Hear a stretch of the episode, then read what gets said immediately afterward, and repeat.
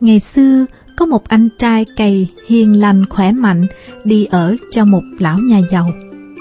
Anh rất chăm chỉ, lại thạo việc đồng án, nên lão nhà giàu muốn anh làm lợi thật nhiều cho lão.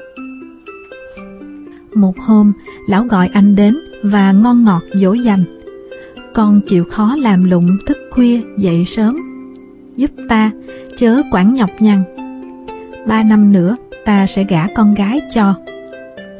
Anh trai cày tưởng lão nói thật, cứ thế quần quật làm giàu cho lão. Ba năm sau, nhờ công sức anh, lão chủ có thêm nhà ngói, sân gạch, tậu thêm được ruộng, được vườn. Nhưng lão nhà giàu chẳng giữ lời hứa năm xưa, lão đã ngấm ngầm nhận lời gả con gái cho con trai một nhà giàu khác trong vùng.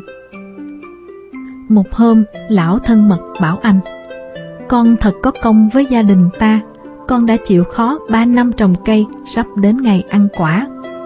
Cơ ngơi nhà ta chỉ còn thiếu cây tre trăm đốt, con gắn lên rừng tìm cho được đem về, ta sẽ gả con gái cho.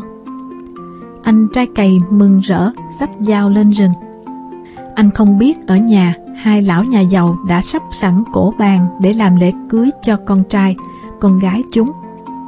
Cái thằng ngốc ấy có đi quanh năm suốt tháng cũng đố mà tìm được cây tre dài đủ trăm đốt. Thế nào rồi cũng bị rắn cắn hổ vồ. Về phần anh trai cày, anh hì hục treo đeo lội suối luồn hết bụi này bờ khác tìm kiếm. Mà chỉ thấy những cây tre thấp bé bình thường, cây cao nhất cũng chưa được năm chục đốt. Anh buồn quá, ngồi bưng mặt khóc, nghe tiếng khóc, bụt hiện lên hỏi, làm sao con khóc? Anh trai cày thưa rõ đầu đuôi câu chuyện, bụt cười và bảo, khó gì việc ấy. Con hãy chặt đủ một trăm đốt tre, đem xếp nối với nhau, rồi hô, khắc nhập, khắc nhập, thì có ngay cây tre trăm đốt. Nói xong, bụt biến mất. Anh trai cày làm đúng lời bụt bảo.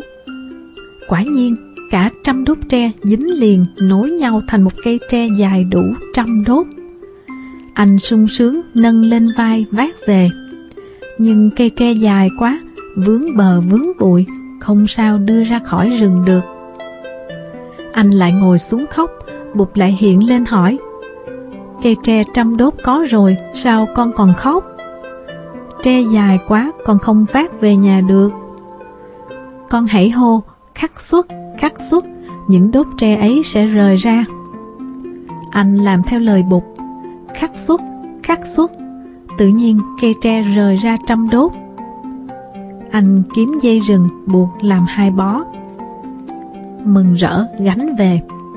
Lúc về tới nơi, thấy hai họ đang ăn uống đinh đình và sửa soạn đón dâu. Anh mới biết rõ là lão nhà giàu đã lừa anh và đã lén lút đem con gái gả cho người khác. Anh giận lắm nhưng không nói năng gì, lặng lặng xếp một trăm đốt tre nối nhau. Khắc nhập, khắc nhập. Một cây tre đúng một trăm đốt tươi xanh ống ả hiện ra trước mặt mọi người. Lão chủ thấy lạ, chạy lại gần xem.